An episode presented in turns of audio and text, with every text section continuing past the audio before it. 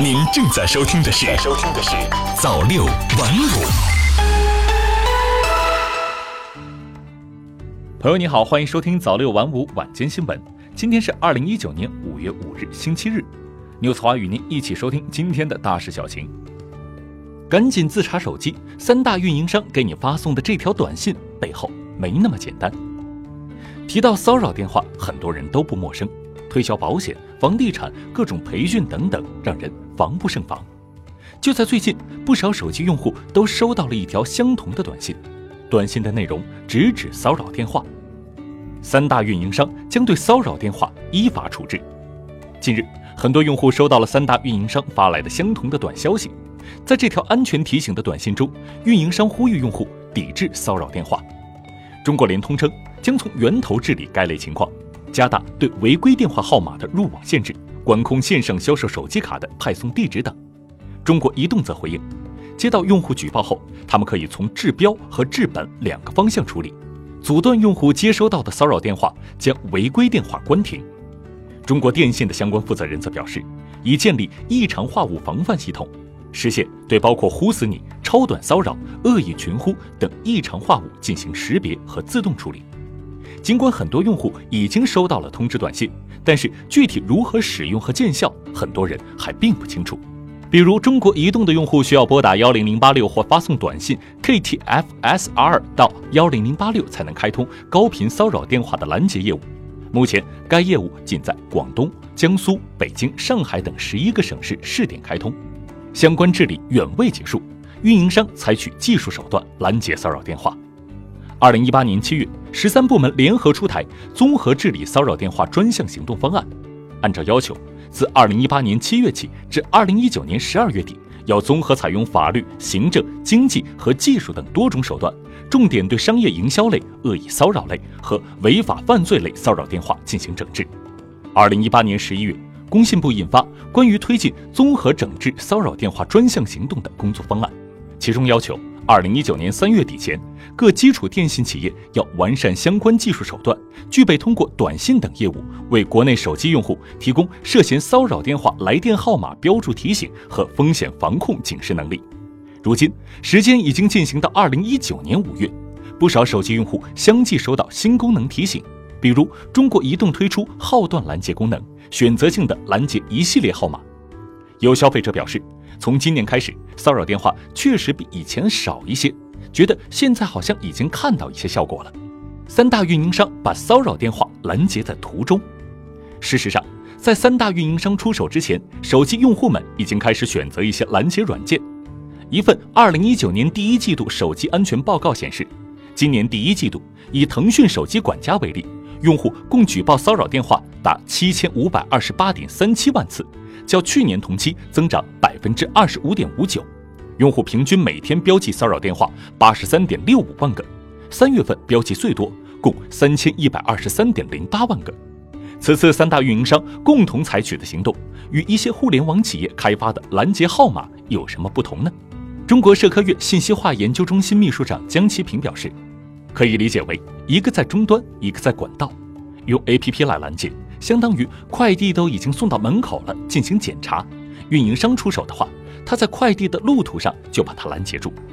拦截软件是开发者发现的商机，但三大运营商的出发点并不是单纯的盈利，除了技术手段更加复杂前端之外，也涉及到管理。比如原来的幺七零幺七幺号段，运营商授权给了虚拟运营商，虚拟运营商拿它胡作非为，现在可以明确提要求，比如说。不许转租转借，不许给不明来历的人用。世园会五一接待三十二点七万人次。五月一日至四日十一时，北京世园会累计接待入园游客近三十二点七万人次。北京世园会四月二十九日开园后，在五一小长假期间迎来首个客流高峰。五一期间累计销售门票二十一点四万余张。北京世园会园区综合管理负责人雷雷介绍。中国馆、国际馆、生活体验馆、植物馆、归瑞剧场这四馆一剧场是最受游客欢迎的主要游览目的地。截至五月四日十一时，四馆一剧场累计接待游客七十三点四万余人次。小长假期间举行文化活动一百三十二场。五一小长假期间，园区内文艺演出、文化活动数量众多。截至五月四日十一时，小长假期间共组织开展世界民族民间文化荟萃演出、中东欧国家开幕式文化艺术演出及互动体验、花车巡游、花卉园艺展示、馆际交流等文艺演出和展示活动一百三十二场，吸引观众二十一万人次。昨天下午首次开放驻场光影秀《世园之心》。五月一日，以“美丽北京，绽放世园”为主题的北京世园会北京日活动隆重开幕。五月一日至三日，北京日期间共举办了京式旗袍制作技艺、荷香制作技艺、非遗项目展品展示、花艺作品展示、中国插花表演、舞蹈、杂技、合唱等近五十场活动，重点展示了北京生态文明建设成果、历史文化名城形象及现代国际大都市发展和对外交往成就。四大主要场馆启动单向游览路线，购票方面提供共享惠民以及鼓励提前购买。对于提前两天及以上在线购票的游客，给予九折优惠，同时增加六十余位工作人员提供扫码售票服务。在开园前，即协助游客通过手机电子扫码完成线上购票工作，避免开园后游客堆积在售票窗口现场买票。在运行方面，为了缩短游客排队入园时间，五月三日提前半小时开园。通过广播提前播放百果园上下午活动、花车巡游、电瓶车站点调整、重点场馆排队情况等通知，引导游客游园，增加环卫、垃圾清扫力量，健全失物招领、租赁、救护机制，新增十九处两百个车位。游览方面，四大主要场馆启动单向游览路线，为老人、儿童等特殊群体开辟绿色通道，结合前几日入园游客游览习惯。为进一步做好园区客流分流，设计分别以三百元和生活体验馆为重点的西线、东线等特色游览线路，把景色秀美、游客较少的百草园、百书园、百果园等特色展园景点通过新闻媒体推荐给公众，同时对游客开展问卷调查、改进服务。活动方面，通过活动疏导人流，在园区西侧百果园增加两场文艺演出，同时花车进行北线巡游。缓解重点场馆的人流压力。志愿服务方面，增加一百七十名志愿者，加强园区入口及周边引导。延庆区还提前准备了八十五辆大巴车，进行 S 二线车站、P 七、P 八和 P 九停车场的交通接驳。北京日四十三场活动吸引中外嘉宾三十五点四四万人次。二零一九年世园会北京日活动于五月三日正式闭幕。期间举办了开幕式、北京市服务业扩大开放综合试点政策推介会、文艺演出、非遗展示、旅游经贸推介、中国中东欧国家文化艺术嘉年华、北京国际友好商协会二零一九年会议、花艺展示等四十三场活动，共吸引中外嘉宾三十五点四四万人次。其中，中国馆北京展区、北京园、中国中东欧国家文化艺术嘉年华分别接待中外嘉宾十六点四四万、九万、十万人次。参加活动的外宾人数众多，成为本次活动的亮点。三天内共接待外宾团组六个，外宾近两百人，来自六十多个国家和地区。其中，开幕式邀请到了世界园艺生产者协会、国际商会、世界商会联合会等六个国际组织，阿尔及利亚、巴哈马、智利、拉脱维亚、立陶宛、墨西哥、斯洛伐克等七个国家驻华大使，共计一百一十八名外交官和外国留学生出席。北京国际友好商协会二零一九吸引了来自莫斯科、巴黎、柏林、维也纳四个城市的工商会组织代表出席。长春南关区教育局回应女副局长发飙，已道歉，学区不允许随便调整。据中国之声报道，近日有网友爆料，吉林省长春市南关区教育局副局长谭某在接待群众来访时情绪较为激烈，表示要记下发言群众所在的小区，甚至斥责来访群众听不懂话。视频一出，即引发热议。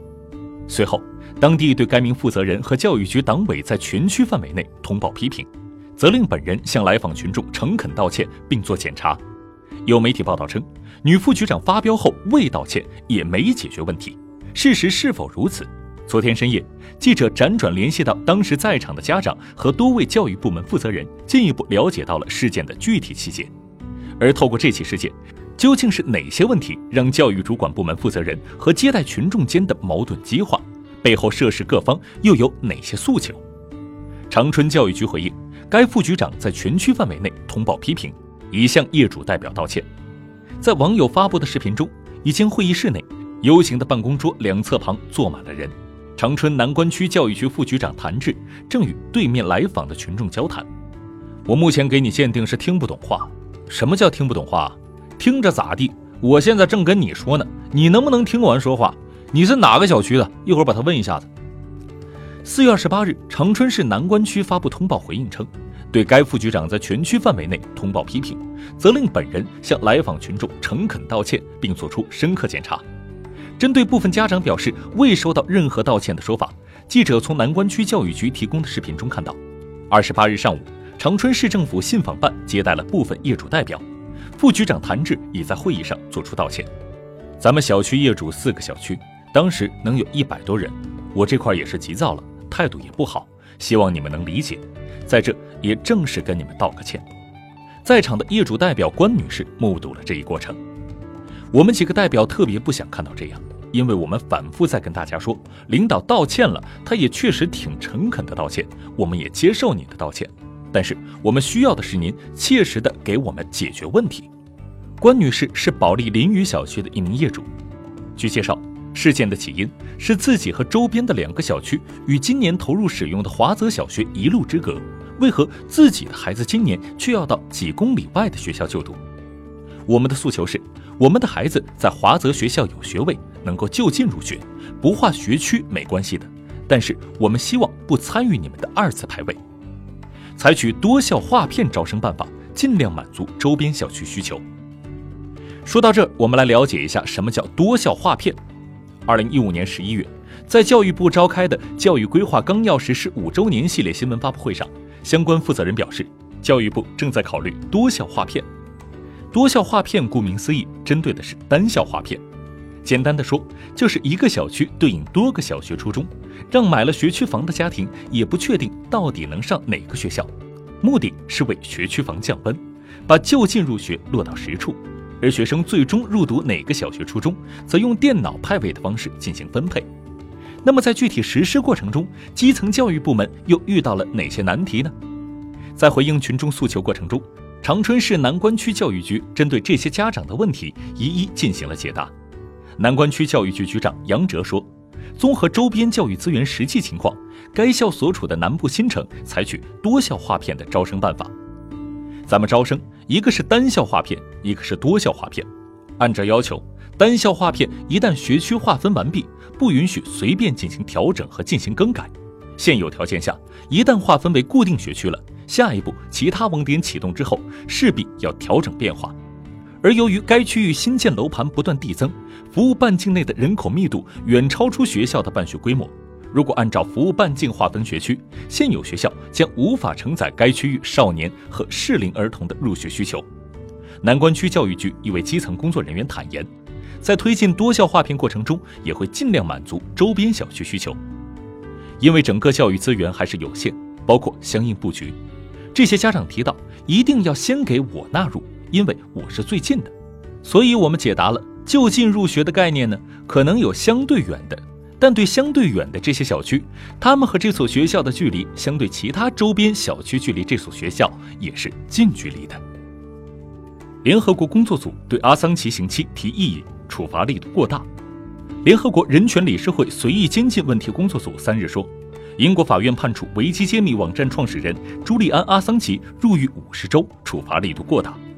随意监禁问题工作组在声明中说，阿桑奇在保释期间脱逃属于轻微违法，与他所获刑期不成比例。这一工作组由五名法律专家组成，指认英方任意剥夺阿桑奇的自由，说把阿桑奇投入一座高度戒备的监狱，像是他被判处犯下严重刑事罪行。维基揭秘网站二零一零年曝光大量关联阿富汗战争和伊拉克战争的美国政府秘密文件。阿桑奇同年十一月因涉嫌强奸和性侵犯两名女性，受到瑞典监察机构调查。他当时身处英国，遭英国警方逮捕后否认所有罪名。英国最高法院二零一二年五月裁定，可以引渡阿桑奇至瑞典。阿桑奇次月在保释期间进入厄瓜多尔驻英国使馆寻求庇护。厄瓜多尔政府今年四月十一日撤销对阿桑奇的庇护，英国警方随即进入厄瓜多尔使馆逮捕他。英国一家法院五月一日以违反保释规定为由，判处他五十周监禁。随意监禁问题工作组三日说，瑞典已经撤销促使英国逮捕阿桑奇的指控，先前的保释规定理应失效。随意监禁问题工作组二零一六年二月说，依据《公民权利和政治权利国际公约》，英国和瑞典当局对阿桑奇的逮捕、软禁以及迫使他困居厄瓜多尔驻英国大使馆的行动构成随意监禁，应当恢复他的行动自由，并给予他索赔的权利。俄官员。美国的制裁威胁不会阻止俄与伊朗合作。新华社莫斯科五月四日电，俄罗斯外交部副部长里亚布科夫四日说，美国针对伊朗的制裁威胁不会阻止俄方与伊朗在核能等领域的合作。俄罗斯媒体四日援引里亚布科夫的话，任何新的制裁威胁都不会阻止俄方与伊朗合法互利的合作。俄罗斯近年一直受到美国制裁，已对美方这种非法伎俩有所适应。伊朗在面对美国制裁方面则更有经验，因此俄方对美方的类似威胁很冷静，不会向要挟低头。里亚布科夫说，俄方将有序扩大和发展与伊朗的合作，包括在完全遵守国际法与俄伊两国法律的前提下，在核能领域进行合作。美国国务卿蓬佩奥三日宣布，美国将强化对伊朗核活动的限制，以完全杜绝伊朗拥有核武器的可能。他在美国务院当天发表的声明中说，自五月四日起，任何帮助伊朗布什维尔核电站在现有反应堆基础上进行扩建的行为，或是将浓缩铀运出伊朗以换取天然铀的行为，都将可能面临美国制裁。好了，以上就是今天早六晚五晚间新闻的全部内容。我是 news 华，我们明天再见。